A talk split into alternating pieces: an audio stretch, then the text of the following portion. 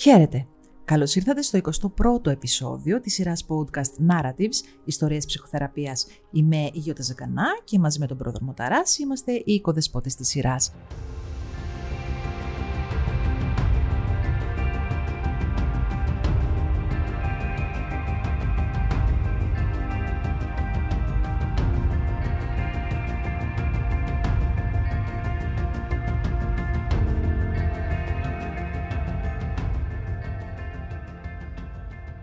Σήμερα μαζί μας η Τίνα. Τίνα, καλώς ήρθες. Καλώς σας βρήκα.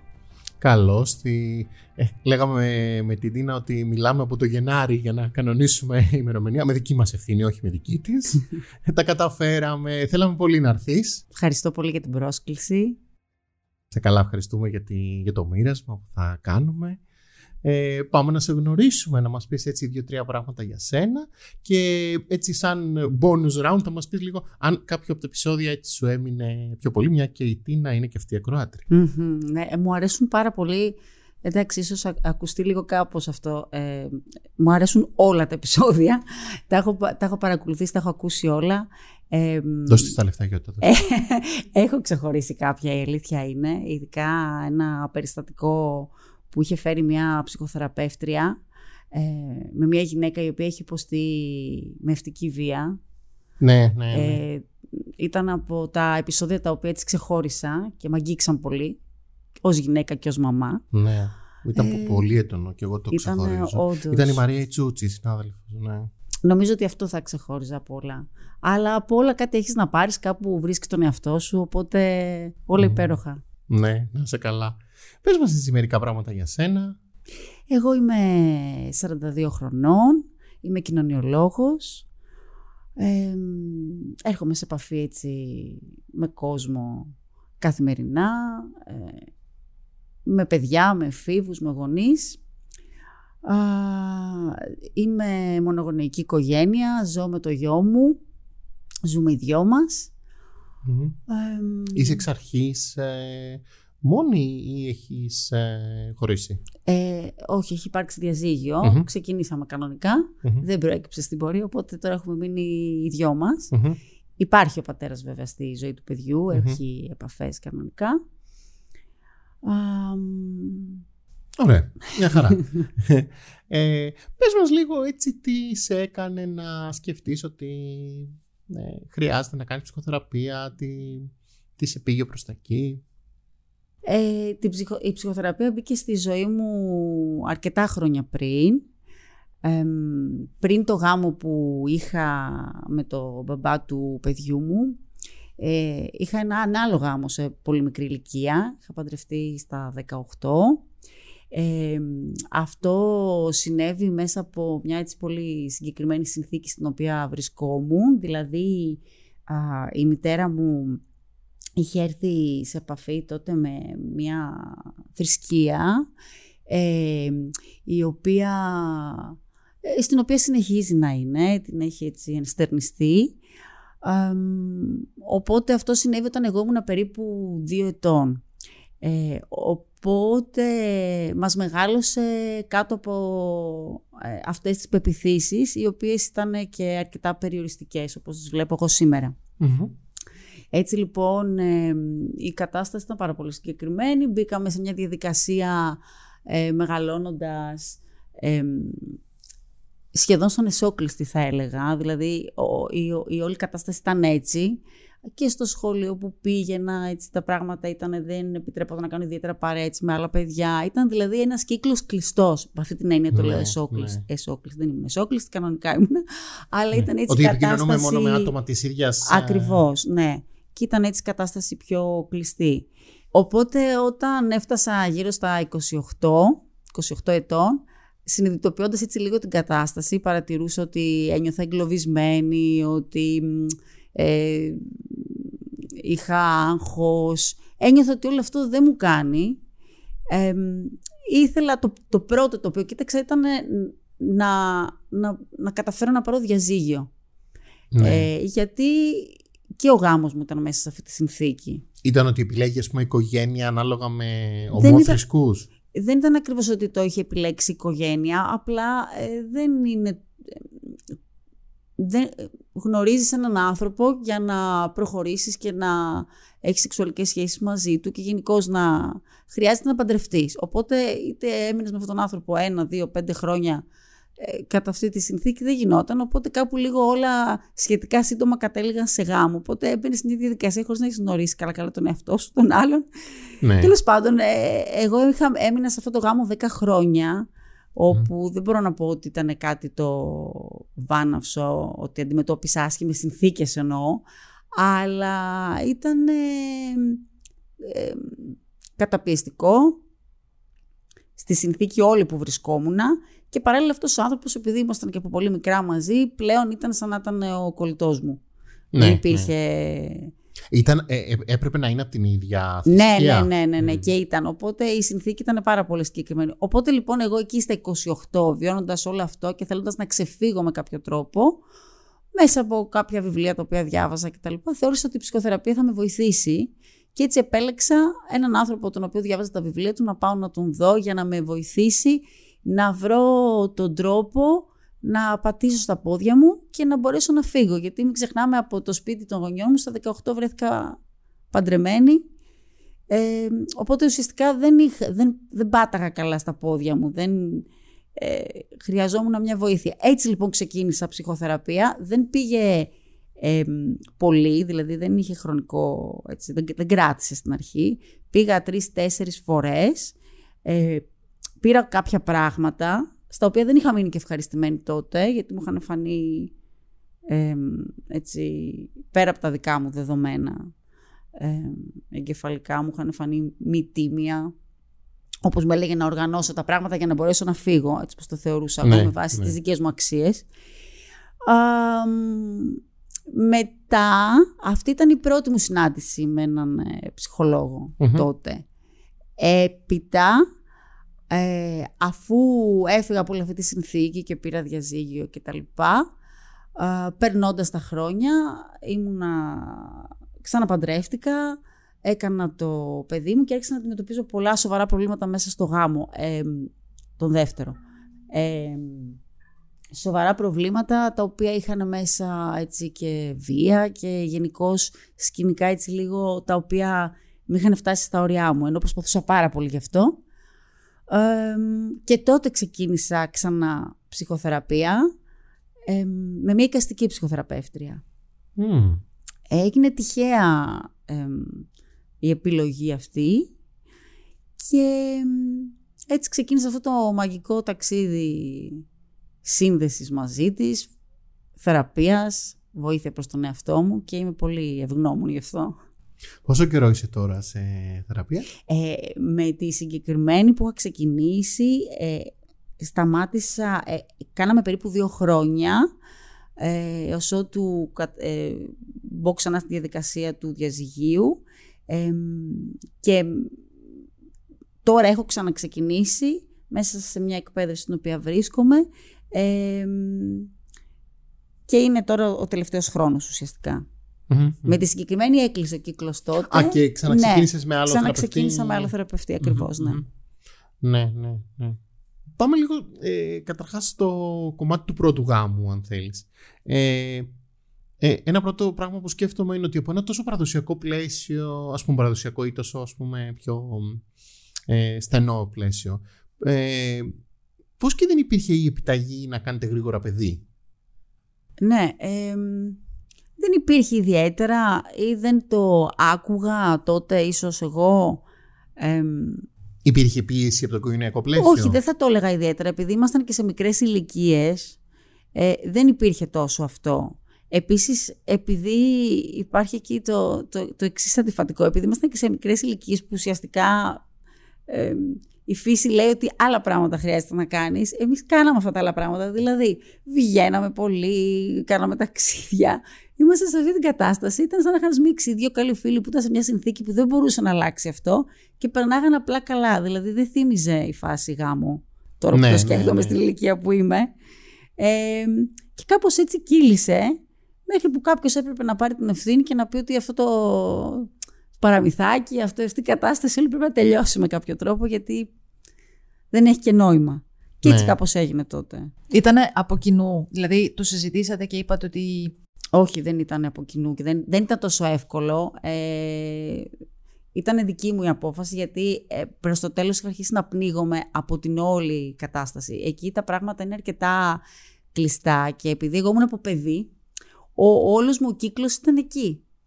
Οπότε φεύγοντας από το γάμο ουσιαστικά και φεύγοντας από τους ανθρώπους αυτούς που ήταν η θρησκεία μου τότε, έφευγα από όλο τον κοινωνικό μου περίγυρο και ουσιαστικά έμενα μόνη μου. Και έτσι και έγινε δηλαδή.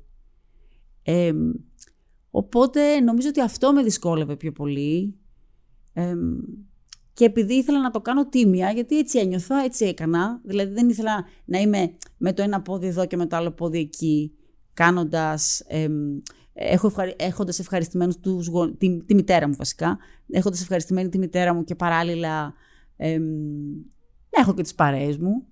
Γιατί φεύγοντας από εκεί και αυτοί οι άνθρωποι επιλέγουν να μην έχουν επαφές μαζί σου. Εννοείς δηλαδή ότι υπήρχε ένα άτυπο έτσι, συμβόλαιο με ποιους ανθρώπους θα πρέπει να συναναστρέφεσαι και οι άνθρωποι είναι συγκεκριμένοι. Δεν μπορούσες να έχεις κοινωνικές επαφές εκτός της θρησκείας με κανέναν. Μπορούσες να έχεις και γιατί εργαζόσουν, αλλά υπήρχε η σύσταση ότι καλό είναι να είμαστε μεταξύ μας πιο πολύ, έτσι ώστε να μην παρασύρεσαι σε κάτι διαφορετικό.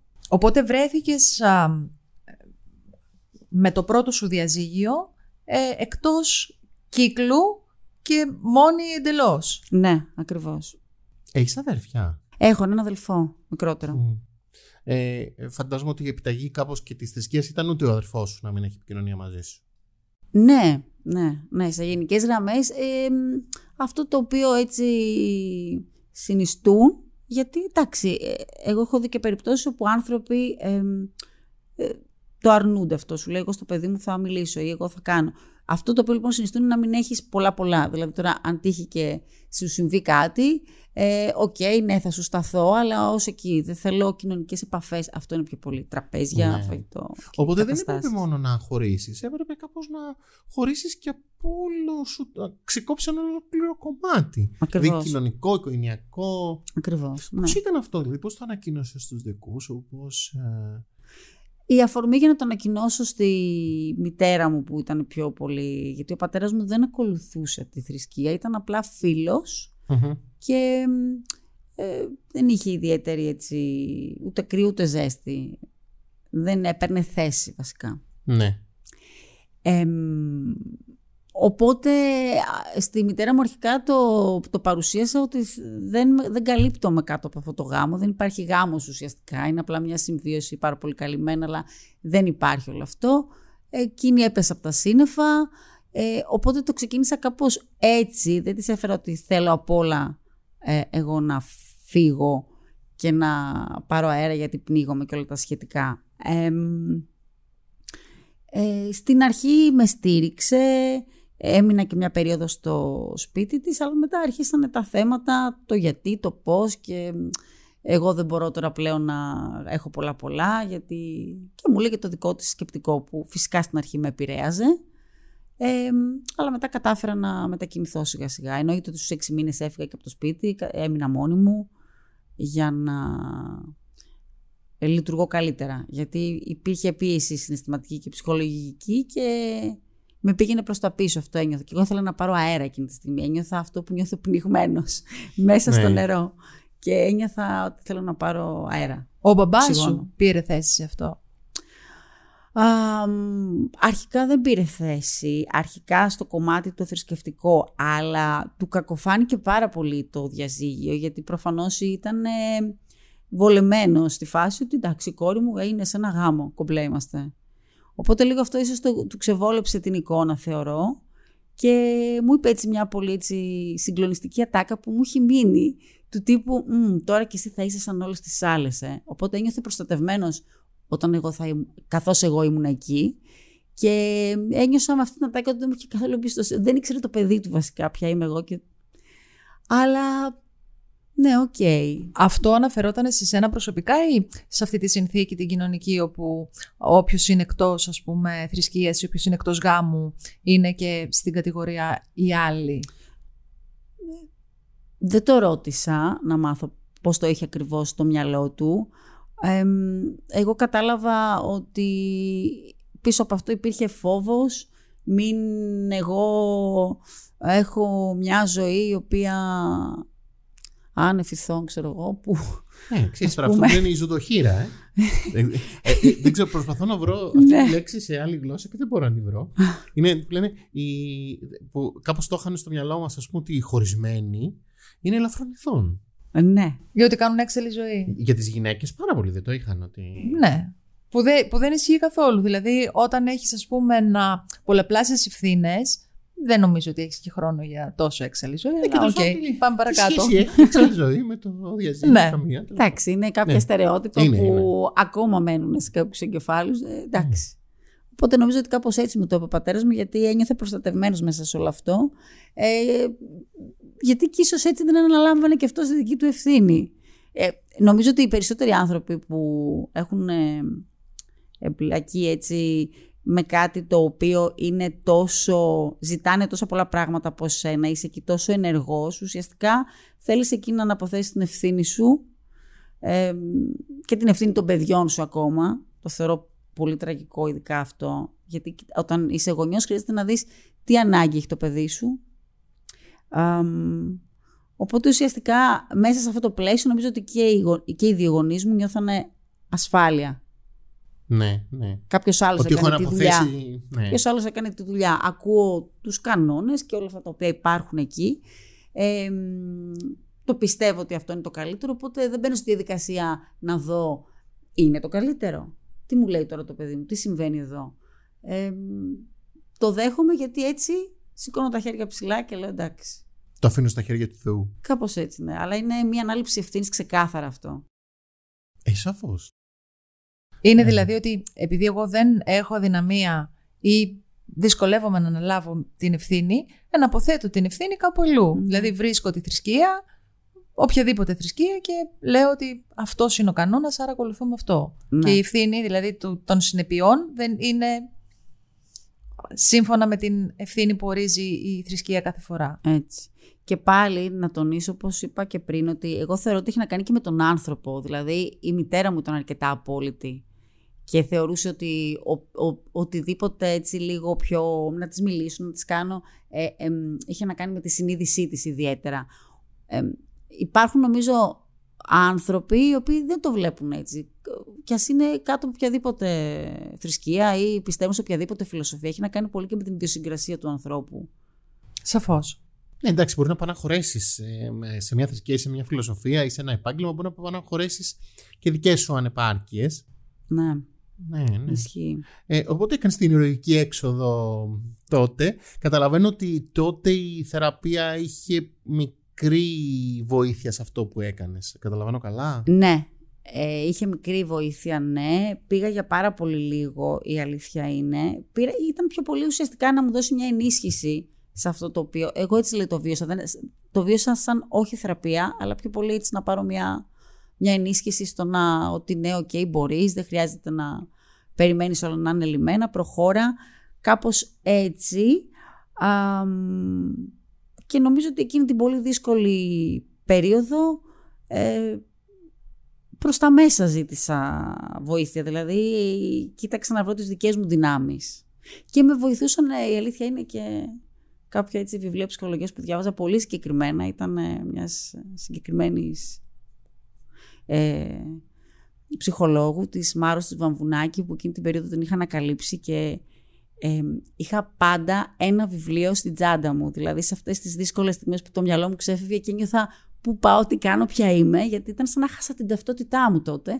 Δεν ξέρω, άνοιγα το βιβλίο της που ήταν σαν να την είχα μπροστά μου και να μου μιλάει και μου δίνε πολύ δύναμη εμένα τότε. Ναι, ήταν ουσιαστικά η Μάρο Βαμβουνάκη ως μια μαμά ξέρεις, συμβουλές μιας μαμάς που ένιωθες ότι δεν έχεις και κάπως... Ναι, ήταν κάπως έτσι. Ήταν σαν να μου λέγει ότι ναι, είσαι στο σωστό δρόμο. Αυτό το οποίο νιώθεις και συμβαίνει αυτή τη στιγμή, όσο και αν έχει δυσκολία, έχει αξία. Έχει αξία σε βάθος χρόνου, οπότε πάλεψε με τα συναισθήματά σου, με αυτό που νιώθεις ότι είσαι στον αέρα, ότι είσαι στο κενό. Υπάρχει κάτι άλλο εκεί μπροστά καλύτερο. Και είχε δίκιο. Πόσο καιρό σου πήρε να νιώσεις ότι πατάς τα πόδια σου, ότι προχωράς, ότι δεν είσαι μόνη. Νομίζω ότι βασικά το πρώτο τρίμηνο ήμουνα πάρα πολύ άσχημα. Από την ώρα που έπεφτε ο ήλιος και μετά, ένιωθα ότι δεν ήξερα πού να πάω. Δηλαδή, πραγματικά αυτό το δεν ξέρεις πού να πας, έβγαινα από τη δουλειά, έφευγα και ήταν όλα τελείως μετέωρα για το ποια είμαι. Ένα τρίμηνο κράτησα αυτό και προσπαθούσα να κρατήσω γερά, δεν ξέρω πώς, προσπαθούσα. Μετά το τρίμηνο άρχισα να έχω περισσότερες κοινωνικές επαφές, έτσι ώστε να είμαι πιο χαρούμενη. Και νομίζω ότι σίγουρα μετά το χρόνο σιγά σιγά είχα βρει τα πατήματά μου. Νομίζω ότι τα βρήκα σχετικά γρήγορα σε σχέση με τα πολλά χρόνια τα οποία είχα στην πλάτη μου πάνω σε αυτό. Ίσως ήταν γιατί είχε φτάσει ο κόμπος στο χτένι που λένε. Δηλαδή, ένιωθα το ίδιο με το σώμα να μου το φωνάζει αυτό το πράγμα, ότι εδώ θα αρρωστήσεις. Εκεί θα έχεις πολύ δυσκολία στην αρχή, αλλά εκεί θα έρθει η ψυχική υγεία. Θα τη βρεις με κάποιο τρόπο. Στον έξω κόσμο, λες. Ναι, στον έξω κόσμο. Οπότε εκεί νομίζω ότι αυτό με κράταγε. Ένιωθα ότι αν κάνω βήμα προς τα πίσω, που ήταν η ασφαλειά μου, το σίγουρο, αυτό που ήξερα, θα αρρωστήσω. Το ένιωθα. Mm. Ναι, γιατί όλο το υπόλοιπο ήταν ένα αχαρτογράφητο τοπίο για εσένα. Οπότε ναι, σίγουρα δεν ήξερες και πού χρειάζεται να πας ή πώς να πας. Ναι. Αυτό ακριβώς μου είχε πει τότε και ένας ψυχολόγος που τώρα θυμήθηκα, που είχα πάει στην περίοδο ακριβώς στο διαζύγιο που έφυγα και βίωνα όλα αυτά. Μου είχε πει αυτό ακριβώς, ότι το βιώνεις έτσι. Σαν να έχεις βγει να κάνεις ένα ταξίδι που δεν έχεις χάρτη, δεν ξέρεις πώς κτλ. Και ενώ, ας πούμε, μπορεί να είσαι 28 χρονών γυναίκα, λόγω των μη εμπειριών που έχεις, τα πράγματα φαντάζουν έτσι λίγο πιο τρομερά. Οπότε χρειάζεται αυτό να το χτίσεις. Και τότε αυτό το άκουσα και το άκουσα ευχάριστα. Δηλαδή, αυτό έχει και ενδιαφέρον. Αυτό έχει και κάτι ωραίο. Δηλαδή, τι σε περιμένει άραγε μπροστά. Έτσι, φτιάξε βαλίτσες και πάμε. Κάπως έτσι το είδα, λίγο έτσι πιο ανέμελα. Και νομίζω ότι γι' αυτό μου βγήκε και καλά μετά. Ναι, το είδες πιο εξερευνητικά. Ναι, το είδε πιο εξερευνητικά. Ναι, και μετά από πόσο καιρό ξαναπαντρεύτηκες? Δεν θυμάμαι τώρα να πω έτη πόσο. Ξέρω εγώ, καμιά περίπου πενταετία, τετραετία περίπου. Έκανα πολλά πράγματα. Δηλαδή, εκείνο το διάστημα μέχρι να ξαναπαντρευτώ, νομίζω ότι ήταν σαν να έζησα την εφηβεία μου, που δεν την είχα έτσι ζήσει. Βέβαια, επειδή υπήρχαν όλες αυτές, όλα αυτά τα στερεότυπα στο κεφάλι μου, πήγαινα σιγά σιγά. Δηλαδή δεν βγήκα και είπα βουρ, διότι είχα και ένα φόβο από αυτά που άκουγα και τι νομίζω θα συναντήσεις εκεί έξω. Όλοι θέλουν αυτό από σένα και μετά για όλοι θα σε παρατάνε, όλοι εκείνοι, όλοι τα άλλα. Τέτοια είχα ακούσει πάρα πολλά όταν έφευγα, οπότε υπήρχε μια εσωτερική ανασφάλεια ότι μη μου συμβεί κάτι τέτοιο, αλλά δεν θα κλειστώ και στο καβούκι μου. Οπότε τσούκου, έζησα μια εφηβεία μεν, αλλά είχα και το νου μου. Ναι. Ήμουνα και λίγο προστατευμένη. Και μετά, ναι, γνώρισα τον δεύτερο σύζυγό μου, το οποίο προχώρησε όπως προχώρησε, ήρθε το παιδάκι μας. Είχε άλλο βαθμό δυσκολίας αυτό, καμία σχέση με τα προηγούμενα, κάτι άλλο το οποίο δεν είχα βιώσει ποτέ. Και εντάξει, και αυτό ένα μάθημα ήταν και αυτό, κάτι πήρα και από αυτό. Για μένα το πιο σημαντικό είναι ότι τώρα, ας πούμε, οι σχέσεις μας είναι αρκετά ομαλές και είναι σημαντικό αυτό. Οπότε, εντάξει, θα μπορούσα να μην είχα υποστεί αυτή την ταλαιπωρία, η αλήθεια είναι, αλλά συνέβη. Ναι, συνέβη. Ναι. Ένιωσες σε κάποιο σημείο, επειδή είπες ότι ήταν μια πολύ δύσκολη κατάσταση, ένιωσες σε κάποιο σημείο ότι επιβεβαιώνονται όλα αυτά που σου λέγανε ότι να ορίστε έτσι είναι εκεί έξω ή έτσι συμβαίνει, έτσι είναι οι άνθρωποι? Ένιωσες σε στιγμές αδυναμίας ότι να, κοίτα να δεις, όντως έτσι είναι? Ναι, πολύ ωραίο αυτό που ρωτάς, πάρα πολύ ωραίο. Ναι, υπήρξαν κάποιες στιγμές και μάλιστα όταν ήμουνα έγκυος και ήταν όλα πολύ πιο έντονα συναισθηματικά έτσι και τα λοιπά, ένιωσα και την ανάγκη μήπως χρειάζεται να επιστρέψω εκεί, να έχω τη μαμά μου. καταρχάς. Να νιώθω έτσι λίγο ότι έχω κάποιους ανθρώπους, ότι είμαι το γνώριμο. Έψαχνα πάλι το γνώριμο, γιατί η συνθήκη που ήμουν, ενώ ήμουν έγκυος και τα λοιπά, ήταν πολύ δύσκολη και δεν ένιωθα να έχω ανθρώπους. Δεν ένιωθα πάλι ξανά μανά στον αέρα. Και είχα κάνει κάποιες κινήσεις να επιστρέψω. Άρχισα, ας πούμε, να ξανέχω κάποιες επαφές. Την περίοδο, περίπου όταν ήμουν 7-8 μηνών, όπου και σε αυτό είχα αντιμετωπίσει τότε από το σύζυγό μου θέμα μεγάλο. Ήθελε και δεν ήθελε, γιατί και αυτό να τον βόλευε λίγο να έχει... Επειδή είχε τις δικές του ανασφάλειες και τα λοιπά, και αυτό τον βόλευε λίγο μεν, αλλά δεν το ήθελε κιόλας, γιατί είχε και τους γονείς του από πίσω, που υπήρχαν άλλα, σου λέει, που πάει, τι κάνει, τι αυτό, τι εκείνο. Και αφού λοιπόν γέννησα και μετά, το είδα όλο κάτω από μια άλλη οπτική σε σχέση με το παιδί, που άρχισα να ξαναπηγαίνω, ξαναβίωσα πάλι αυτή την πίεση, ένιωσα πάλι ξανά πίεση και σκέφτηκα ότι πάω να κάνω αυτό που είχα όλο να το περάσω και στο δικό μου το παιδί, γιατί ήμουν η μάνα του και με κάποιο τρόπο προς τα εκεί θα πήγαινε, και μου έκανε τόσο αυτό, μου χτύπησε τόσο πολύ άσχημα στον εγκέφαλο και λέω όχι σε καμία περίπτωση. Απλά ζητάς ασφάλεια αυτή τη στιγμή, ζητάς προστασία, ζητάς να πάρεις κάτι, ζητάς τη μαμά σου, που ίσως είναι πολύ λογικό όταν ζούσα μέσα ένα σπίτι, τα πεθερικά από κάτω, με πάρα πολλά προβλήματα και θέματα. Ζητάς τη μαμά σου, ζητάς έναν άνθρωπο. Ζητάς κάπου για να μην να έχεις, και εκείνη δεν στο δίνει αυτό αν δεν υπάρχει αυτή η προϋπόθεση. Οπότε ίσως ήταν πιο πολύ μεγάλη ανάγκη μου, αλλά... Δεν επέστρεψα εν τέλει. Μένατε μαζί ποτέ με τους γονείς του πρώην σύζυγου? Ήτανε η κλασική δεμένη οικογένεια πάνω κάτω αυτή. Σάντουιτς, ναι. Είναι η κλασική, μία φίλη δικηγόρος το ονομάζει το τρύπατο, το γνωστό τρύπατο. Είναι η κλασική συνταγή δεμένης οικογένειας. Ναι, με τα κλειδιά στις πόρτες. Ακριβώς, ναι. Εγώ έτσι το βρήκα, με τα κλειδιά στις πόρτες, και το είχα εκφράσει τότε. Δηλαδή θέλω να νιώθω σαν να είναι το δωμάτιό μου, θέλω να νιώθω σαν να είναι το σπίτι μου. Οτιδήποτε χρειάζεται, μπορείτε να χτυπάτε. Ήθελες και εσύ πολλά τώρα. Δηλαδή, συγγνώμη, το κλειδί στην πόρτα. Μια οικογένεια είμαστε, βραδερφέ. Κάτι γίνεται. Εντάξει, ναι. Απλά εγώ ακούγοντας την αφήγησή σου, νιώθω ότι υπήρχε η φωνή της μαμάς που ενώ έφευγες, βρήκες μια φωνή μιας άλλης μαμάς, και με το που έγινες εσύ η ίδια μαμά, αποφάσισες ότι θέλεις να ακουστεί πιο δυνατά, να υπερισχύσει μάλλον η δική σου φωνή. Mm-hmm.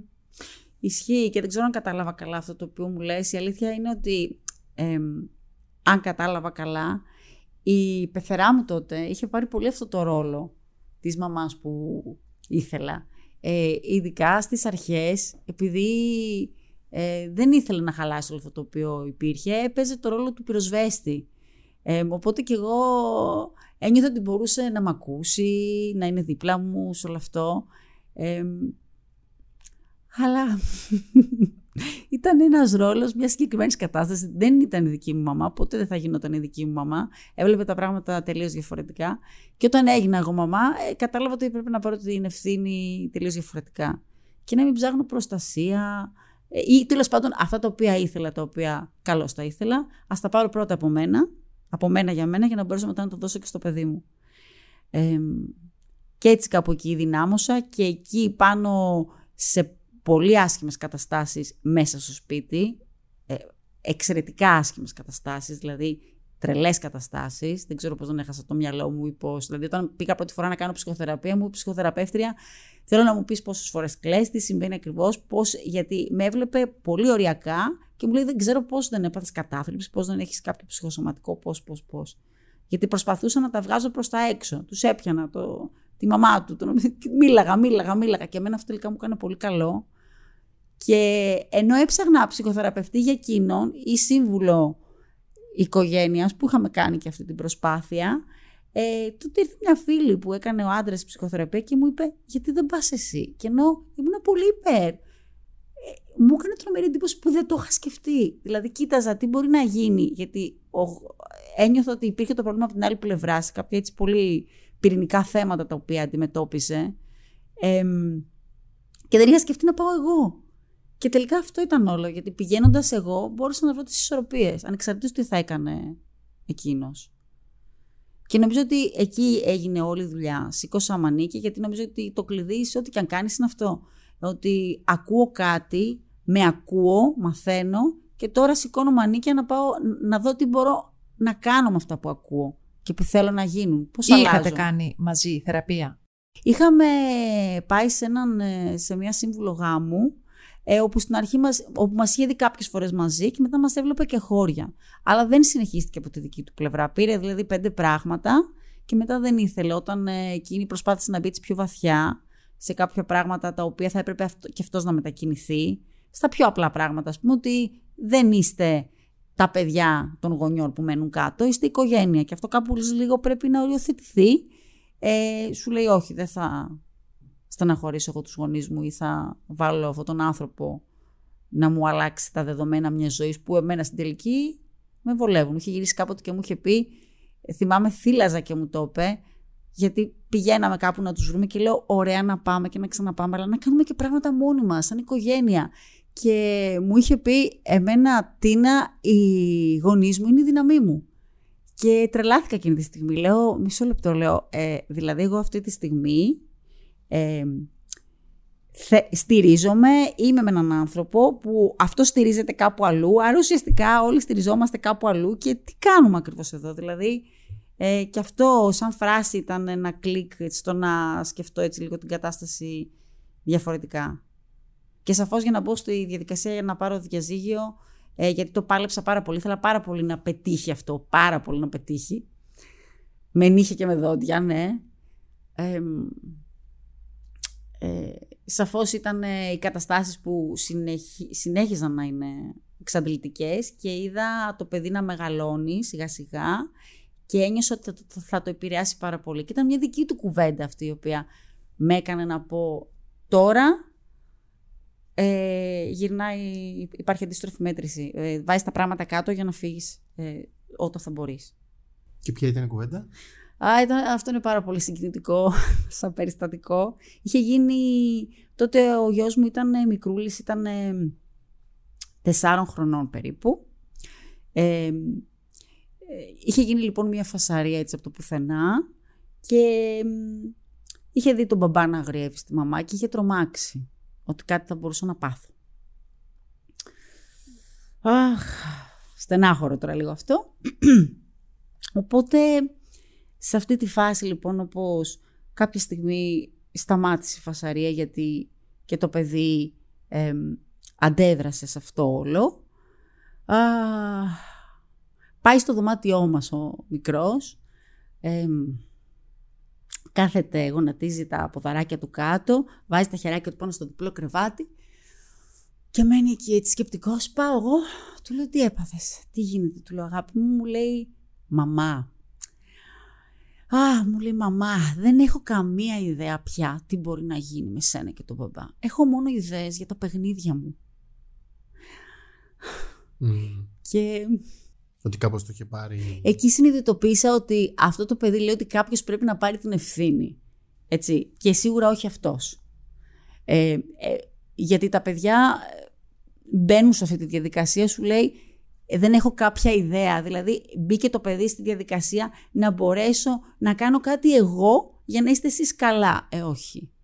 Και λέω όχι. Πρέπει κάποιος να πάρει την ευθύνη και αυτό το πράγμα είναι άδικο. Και επειδή μεγάλωνε και κάποια πράγματα πλέον δεν μπορούσαν να κρυφτούν, γιατί μπορεί να είχαμε τσακωμούσει να κοιμόταν, μπορεί οτιδήποτε. Πλέον μεγάλωνε και άρχισε να βιώνει το άγχος, άρχισα να το βλέπω. Λέω πρέπει αυτό να σταματήσει για να σωθούμε όλοι. Όλοι. Και εκείνος και ο μπαμπάς του. Γιατί πραγματικά γίνανε τα πράγματα πολύ καλύτερα μετά για όλους μας. Είναι αυτές οι φορές που το διαζύγιο είναι ζωοσωτήριο. Πώς αλλιώς να το πω, δηλαδή, σωθήκαμε, το πιστεύω δηλαδή, ακράδαντα αυτό. Μα ναι, έτσι, όταν δεν είναι λειτουργική μια οικογενειακή συμβίωση και μια οικογενειακή σχέση, εννοείται ότι είναι απαραίτητο να τελειώσει. Ναι, έτσι είναι. Ναι, οπότε πρέπει να κάνεις τη δεύτερη ηρωική έξοδο. Τη δεύτερη. Από το μεσολόγγι. Έτσι, ναι. Πώς ήταν αυτό, πώς το δούλευες θεραπευτικά, τι διλήμματα είχες? Ήταν τελείως διαφορετικό και νομίζω ότι αυτό με δυσκόλεψε περισσότερο από την πρώτη φορά, παρόλο που την πρώτη φορά υπήρχαν πολλά πρακτικά ζητήματα, πολλή μοναξιά θα πω, πολλά να σταθώ στα πόδια μου. Τώρα είχα καταφέρει λίγο να σταθώ στα πόδια μου μεν, αλλά είχα και κάποια άλλα ποδαράκια μαζί μου δίπλα μου. Ναι, οπότε αυτό μικρή. Εμένα με έκανε να φοβάμαι πάρα πολύ. Πάρα πολύ. Πώς θα τα καταφέρω, πώς θα είμαι, πώς το παιδί που έχει μάθει, όπως έχει μάθει εδώ, γιαγιά, παππούς, αυτό, η συνθήκη συγκεκριμένη, πώς θα τα καταφέρω οικονομικά. Πάρα πολύ με άγχωνε αυτό. Απλές σκέψεις που νομίζω ότι πολλές γυναίκες μπορεί να έχουν βρεθεί σε αυτήν την κατάσταση. Τύπου μπορεί να πει το παιδί μου: θέλω ένα σουβλάκι να μην μπορώ. Έφτανα σε τέτοιες καταστάσεις. Γιατί έλεγα: τα έξοδα θα αυξηθούν, θα είμαι τελείως διαφορετικά. Υπήρχε εννοείται και το αντίστοιχο bullying από την πλευρά του μπαμπά του τότε. Ότι τι θα φύγεις και τι θα κάνεις και πού θα ζείτε και τι θα κάνεις. Έτσι, αλλιώς, αλλιώτικα. Μου είχε βάλει μάλιστα και όρο στο διαζύγιο ότι δεν υπάρχει περίπτωση να φύγεις με το παιδί και να πας, ας πούμε, στους γονείς σου, μόνο αν φύγεις και μείνεις εκτός σπιτιού. Όπου σαφώς κάτι τέτοιο δεν υφίσταται, θα μπορούσα να μην το δεχτώ καν σαν ώρα, αλλά επειδή εγώ είχα ήδη σκοπό να το κάνω, δεν ασχολήθηκα τότε με αυτό, αλλά ασχολήθηκα με τα πρακτικά του ζητήματος. Και με δυσκόλεψε πάρα πολύ, γιατί είχα το παιδί και σκεφτόμουν όλα αυτά. Πήρα λίγο χρόνο τότε, η απόφαση δεν έγινε μπαμ γιατί υπήρχε το παιδί, έτσι ώστε να μπορέσω να μαζέψω κάποια χρήματα, να βάλω τα πράγματα, γιατί όλο αυτό ξεκίνησε με αυτό το περιστατικό το οποίο περιέγραψα με τον μικρό μου που με ταρακούνησε, έγινε ενώ εγώ ήμουν άνεργη. Και η μητέρα μου μίλαγε ανάλογα με τα κέφια της. Επίσης δεν μπορούσαν να με βοηθήσουν με κάποιο τρόπο οι γονείς μου, οπότε έπρεπε να το οργανώσω καλά. Και το έκανα και νομίζω ότι μέσα σε 4 μήνες μετακόμισα. Βγήκε. Εντάξει, δεν πήρες και πάρα πολύ χρόνο. Δεν πήρα πάρα πολύ χρόνο. Άμεσα. Σήκωσα μανίκια πάλι και είπα τώρα πάμε, το δουλεύουμε. Έκανα αρκετές κινήσεις, μου βγήκαν πράγματα επαγγελματικά, το κυνήγησα. Ήταν πολύ δύσκολο εκείνη η περίοδος, γιατί από εκεί που ήμασταν πολλές ώρες με το παιδί ξαφνικά δεν με έβλεπε, γιατί εγώ έπρεπε να δημιουργήσω τις κατάλληλες συνθήκες. Υπήρχε και το σκηνικό στο σπίτι, δηλαδή αυτοί τρώγανε, μπορεί εγώ να γίναγα από τη δουλειά, εμείς τρώμε μόνοι μας από εδώ, έπαιρνε το παιδί, πήγαινε κάτω στη... Υπήρχαν τέτοια πράγματα. Πάλι στόχευσα στο μέλλον. Έφτιαξα μια εικόνα για το πώς θα είναι τα πράγματα και στόχευσα εκεί. Και είναι αυτό που λέμε, ότι πολλές φορές αυτό που φανταζόμαστε είναι πολύ πιο δύσκολο στη φαντασία μας παρά στην πραγματικότητα. Μετά όλα παίρνουν το δρόμο τους και αν είσαι για το σωστό δρόμο, εκεί που επιλέγεις να είσαι, στην προκειμένη εκτός της συζυγικής εστίας, γιατί δεν ήταν λειτουργικό όπως είπαμε, όλα γίνονται, όλα. Φυσικά ούτε πεινάσαμε, φυσικά τίποτα από όλους αυτούς τους φόβους που έρχονται και θρονιάζουν στο μυαλό μας, που είναι ανασφάλεια, δεν συμβαίνει ή τουλάχιστον σε αυτής της... Έτσι όπως το τραβάει το μυαλό και το φτιάχνει το σενάριο. Όλα γίνονται. Και σιγά-σιγά πήραν τα πράγματα καλή τροπή. Τα πρώτα 2 χρόνια δεν είχαμε πολλές εντάσεις. Και εκτός, και αφού είχα φύγει, αφού είχαμε πάρει και το διαζύγιο κτλ. Υπήρχε ένας εγωισμός, αλλά τσούκου-τσούκου και αυτό λίγο-λίγο φτιάχτηκε με καλή διάθεση και με όρια. Μετά χρειάζεται, νομίζω, εγώ πιστεύω πάρα πολύ στα όρια, δηλαδή... Για να μπορέσει μετά αυτό το οποίο έχεις πάρει είναι μεν διαζύγιο, αλλά όταν ο άλλος εισβάλλει για τον οποιοδήποτε λόγο, αν δεν οριοθετήσεις, είσαι τελειωμένος. Δηλαδή αυτό κατάλαβα. Με την ψυχοθεραπεία λοιπόν τότε που έκανα, συνειδητοποίησα ότι έπρεπε κάποια πράγματα να οριοθετηθούν και αυτό ήταν προστασία. Έπαιρνα δύναμη πολύ μέσα από την ψυχοθεραπεία σίγουρα. Και συνειδητοποίησα και σε κάποιες άλλες ανασφάλειες που είχα, ότι αφού το παιδί είχε μάθει η γιαγιά, παππούς, η σημαντική άλλη ήταν και εκείνη, και είδα τη δύναμή μου βασικά μέσα από την ψυχοθεραπεία. Μπόρεσα αυτό που συνέβαινε και δεν το έβλεπα, το τι κάνω και το πού τελικά φτάνω, να το δω. Και αυτό ουσιαστικά έβαλε θεμέλια. Ναι. Το να χωρίσεις για δεύτερη φορά ήταν δύσκολο. Εννοώ όχι πρακτικά, αξιακά, με φιλοσοφικά, ξέρω εγώ, όπως τέλος πάντων το κοιτάζει κάποιος. Γιατί είσαι από ένα υπερσυντηρητικό περιβάλλον. Χωρίζεις την πρώτη φορά. Ξαναπαντρεύεσαι, ξαναχωρίζεις. Mm-hmm. Κάπως αυτό μιλούσε η υπερσυντηρητική φωνή μέσα σου, ότι που πας, ρε παιδί μου. Εδώ σου λέγανε και το ένα διαζύγιο ότι θα γίνεις του δρόμου. Ναι, κάπως έτσι. Υπήρχαν τέτοιες φωνές. Μάλιστα, ο παπάς του γιού μου το έλεγε. Εντάξει, είναι και φυσιολογικό εσύ, ας πούμε, να τραβάς αυτόν τον δρόμο τώρα και να μην κάθεσαι να το παλέψεις κι άλλο κι άλλο κι άλλο. Γιατί αυτό δεν έκανες και την πρώτη φορά. Στο πετάει κι αυτό.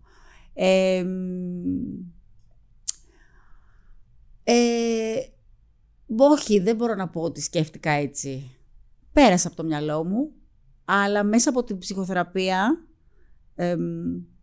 δουλεύοντας, συνειδητοποίησα τους λόγους που είχαν γίνει αυτή η γάμη και συνειδητοποίησα ότι ουσιαστικά κανένας από τους δύο αυτούς γάμους δεν ήταν επιλογή μου. Κανένας.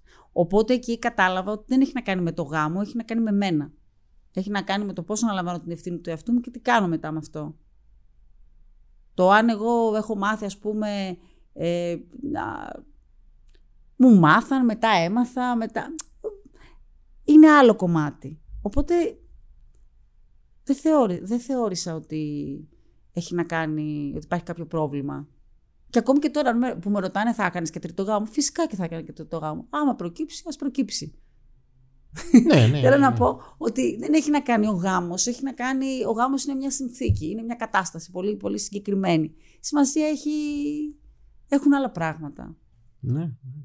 Εντάξει, και σκέφτομαι ότι μεγάλωσες με μια κάπως η αίσθηση ότι η ανάγκη του εαυτού, η προσωπική ανάγκη του εαυτού, η έβριση του εαυτού δεν είναι και πολύ καλό πράγμα. Ότι κάπως πρέπει να κινούμαστε συλλογικά, τα παιδιά μας να τα αφήνουμε, ξέρω εγώ, στα χέρια του Θεού, να νοιαζόμαστε κοινοτικά κάπως για τους άλλους, δεν ήταν κάπως σαν να μην σε είχαν βοηθήσει να παίρνεις αποφάσεις με βάση την προσωπική σου ανάγκη. Ήταν σαν να σε είχαν βοηθήσει κάπως να το σκέφτεσαι λίγο κοινοτικά, οικογενειακά, συλλογικά. Ναι, ισχύει. Δηλαδή το παντρέψου για να... όχι η προσωπική σου ανάγκη, ήταν παντρέψου για να... για να μην ντροπιάσεις την οικογένεια. Mm-hmm. Για να γίνει αποδεκτό κοινωνικά το ότι βρίσκεσαι με έναν άντρα. Ναι, αυτό. Δεν ήταν επειδή έχεις ανάγκη να πας τη σχέση παρακάτω. Mm-hmm. Ακριβώς, ναι. Ναι, αδούλευτο όλο αυτό. Καμία σχέση. Ναι, αδούλευτο προς τα μέσα. Είχα τις αναζητήσεις μου, οπότε εγώ νομίζω ότι γίναγα περισσότερο προς τα μέσα. Δηλαδή... μπορεί να ήμουν εκεί, αλλά είχα ήδη τα δικά μου αναγνώσματα. Οπότε ίσως έπαιρνα ρεθίσματα δεξιά-αριστερά. Είχα τις κεραίες μου ανοιχτές να παίρνω πράγματα και να βλέπω ότι όντως τελικά, εντάξει, κάτι γίνεται εδώ που δεν μου ταιριάζει. Ακόμη και αν ήταν αυτό που ήξερα. Και ας μου πήρε χρόνο μέχρι, ας πούμε, να πάρω την απόφαση να φύγω από εκεί. Mm-hmm, mm-hmm. Εντάξει, ο χρόνος δεν υπάρχει συγκεκριμένος χρόνος. Για κάθε άνθρωπο είναι διαφορετικός ο χρόνος, γιατί είναι διαφορετικές και οι συνθήκες. Και επίσης, για μία γυναίκα είναι πολύ πιο δύσκολο να φύγει από ένα γάμο, και πόσο μάλλον να φύγει από ένα γάμο όταν υπάρχει και ένα παιδί, όταν υπάρχουν και παιδιά. Για έναν άντρα είναι πολύ πιο εύκολο. Παίρνει τα πράγματα του και λέει: εγώ φεύγω. Εννοώ ότι έτσι στερεοτυπικά να το δείτε. Ναι. Δεν είναι εύκολο. Πέρα από το αν είσαι έτοιμος εσύ ο ίδιος μέσα σου. Είναι συνθήκη η οποία έχει και άλλα μέλη και άλλα άτομα και άλλα πρόσωπα, και πόσο μάλλον όταν έχει και παιδιά. Ναι, ισχύει αυτό. Αλλάζουν όλα. Αλλάζουν όλα, αλλά αν ξέρεις για ποιο λόγο αλλάζουν όλα, τις δημιουργείς και τις συνθήκες. Εντάξει, θέλουν το χρόνο τους, αυτό που είπαμε. Αλλά εγώ ήξερα εξ αρχής ότι είναι καλό για όλους μας. Θυμάμαι, το έλεγα τότε και στη μητέρα του, ότι θα δεις ότι τα πράγματα θα πάνε καλύτερα. Θα είμαστε στα αλήθεια πιο οικογένεια μετά. Γιατί αλλιώς δηλαδή ήταν με μαθηματική ακρίβεια, πήγαινε η ψυχική υγεία όλων μας θα χαθεί. Δεν υπήρχε δηλαδή αυτό όλο. Εντάξει, συγχωνευτικές σχέσεις έτσι κι αλλιώς. Δεν μπαίνουν όλα στο χωνευτήρι και δεν ξεχωρίζει κανένας. Είναι όλοι εκεί και γυρίζουν γύρω-γύρω. Εγώ σκέφτομαι αν έχεις κάποιους θεραπευτικούς στόχους για το μέλλον, πράγματα που. Επειδή έχεις κάνει δύο πολύ έτσι. Και πραγματικά ηρωικές, δεν το λέω σε ένα σχήμα λόγου. Έχεις κάνει πολύ δύσκολες αλλαγές στη ζωή σου. Διότι κάπως η αίσθηση για τις αλλαγές που έχουν οι άνθρωποι είναι ότι θα κάνω μια αλλαγή και μετά τα πράγματα θα πάνε καλά. Mm-hmm. Θα βγω από τη φυλακή και μετά ο κόσμος θα ανοιχτεί πάνω. Εσύ έχεις κάνει δύο πολύ σημαντικές αλλαγές που η κάθε μία από αυτές θα μπορούσε να είναι μια μετακίνηση ζωής, ας πούμε, για τους ανθρώπους. Έχεις κάνει δύο και φαντάζομαι και άλλες περισσότερες. Από εδώ και πέρα, έτσι πώς το σκέφτεσαι, τι θα έλεγες ότι έχεις σαν προσωπικούς στόχους ή θεραπευτικούς στόχους, ή τι θα θέλεις να δουλέψεις, τι θα θέλεις να προχωρήσεις, ποια κομμάτια του εαυτού σου πιστεύεις ότι θέλουν περισσότερη φροντίδα από εκεί πέρα? Νομίζω ότι επειδή έχουν συμβεί αυτές οι αλλαγές και έχουν συμβεί πολλά και έντονα, νομίζω ότι πολλές φορές με πιάνει η ανυπομονησία. Οπότε αυτό δουλεύω περισσότερο πλέον θεραπευτικά. Να μπορώ να έχω εμπιστοσύνη στη ροή και να αφήνομαι και να απολαμβάνω το εδώ και τώρα και να μην είμαι πολύ ανυπόμονη. Ίσως είναι και στοιχείο του χαρακτήρα μου, ίσως είναι και λόγω των καταστάσεων που έχω περάσει και θέλω κάποια στιγμή έτσι, δεν ξέρω αν θα έρθει happy end, αλλά να νιώθω, να κατακτήσω τους στόχους μου, αυτό. Ο σκοπός είναι συγκεκριμένος, στόχους κατακτώ και είμαι πολύ χαρούμενη γι' αυτό και νομίζω ότι θεραπευτικά χρειάζομαι αυτό να δουλέψω περισσότερο, έτσι λίγο την ανυπομονησία μου που το κάνω λίγο-λίγο. Έχω πολλά πλάνα για το μέλλον, αυτό είναι το μόνο σίγουρο. Με κάνει πολύ ευτυχισμένη το γεγονός ότι αυτή τη στιγμή το παιδί μου μεγαλώνει με ψυχική υγεία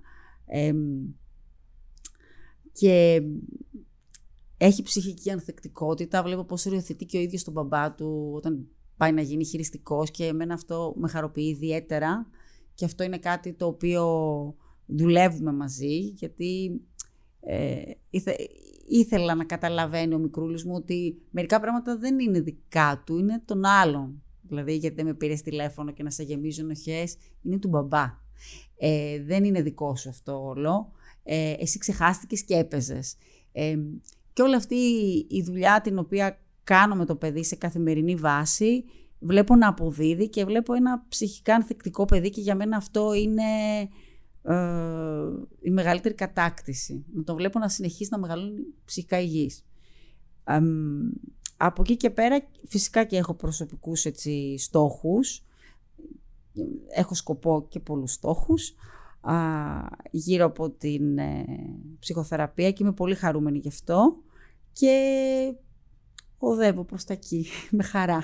Ωραία. Ναι, εγώ σκεφτόμουν ότι όταν έχεις φάει πολύ εγκλωβισμό, η ανυπομονησία δεν υπάρχει περίπτωση να μην υπάρχει, οπότε καθώς απομακρύνεις από τους εγκλωβισμούς και η ανυπομονησία θα πάρει τη θέση της, εγώ, η σιγουριά και η ασφάλεια για όσα έχεις καταφέρει. Έτσι είναι, ναι. Μετά παίρνεις την ασφάλεια από σένα. Επίσης, επειδή είσαι μαμά και για όλες τις μαμάδες που ενδεχομένως μας ακούνε, είναι πολύ πιο εύκολο να εκπαιδεύσεις, να μάθεις ένα παιδί για την ανθεκτικότητα, για τα όρια, για τα συναισθήματα, για το χειρισμό, από το να μάθεις σε έναν ενήλικα, δηλαδή σε έναν σύζυγο. Οπότε η σωστή κίνηση και το σωστό βήμα είναι να εστιάσεις στο να μάθεις το παιδί που έχεις περιθώριο να του μάθεις, παρά να προσπαθείς ματέως τις περισσότερες φορές να μάθεις στον ενήλικα, να του δώσεις ευκαιρία ή να του δώσεις ένα περιθώριο χωρίς να αλλάξει τελικά. Έτσι είναι. Ναι. Οπότε νομίζω, αν πρόδρομα έχεις κάποια άλλη ερώτηση. Όχι, να σε ευχαριστήσουμε πάρα πολύ. Και εγώ ευχαριστώ. Το χρόνο σου για την ιστορία σου που μας ακούμπησες και είμαι σίγουρος ότι είναι ένα θέμα που θα εμπνεύσει πολλές γυναίκες και πολλούς γενικότερα ανθρώπους που κάπως που δουλεύουν με τους εγκλωβισμούς, γιατί νομίζω ένα θέμα στη θεραπεία είναι ο εγκλωβισμός είτε από αξίες, είτε από συνθήκες, είτε από πεποιθήσεις, είτε και από γονείς. Και κάπως με τη δύναμή σου να αλλάζεις κάθε φορά που χρειάζεται, όχι μία και έξω. Κάθε φορά, νομίζω ότι η συνεχόμενη εστίασή σου και προσήλωσή σου στο να αλλάζεις κάθε φορά που το χρειάζεσαι, νομίζω ότι αυτή σε πηγαίνει μπροστά. Ναι, έτσι είναι. Ευχαριστώ και εγώ πάρα πολύ. Ήταν μια πολύ πολύ όμορφη εμπειρία. Ευχαριστώ. Εμείς ευχαριστούμε πολύ και να σας πούμε ότι εάν νομίζετε ότι εγκλωβίζεστε και βλέπετε μια κλειστή πόρτα, ψάξτε το διπλανό παράθυρο. Σίγουρα υπάρχει πάντα διέξοδος. Ήταν το 21ο επεισόδιο της σειράς podcast Narrative Ιστορίες Ψυχοθεραπείας με την ιστορία της Τίνας. Ευχαριστούμε πάρα πολύ για την ακρόαση. Ευχαριστούμε τον Ανδρέα Κουρελά για την ηχοληψία.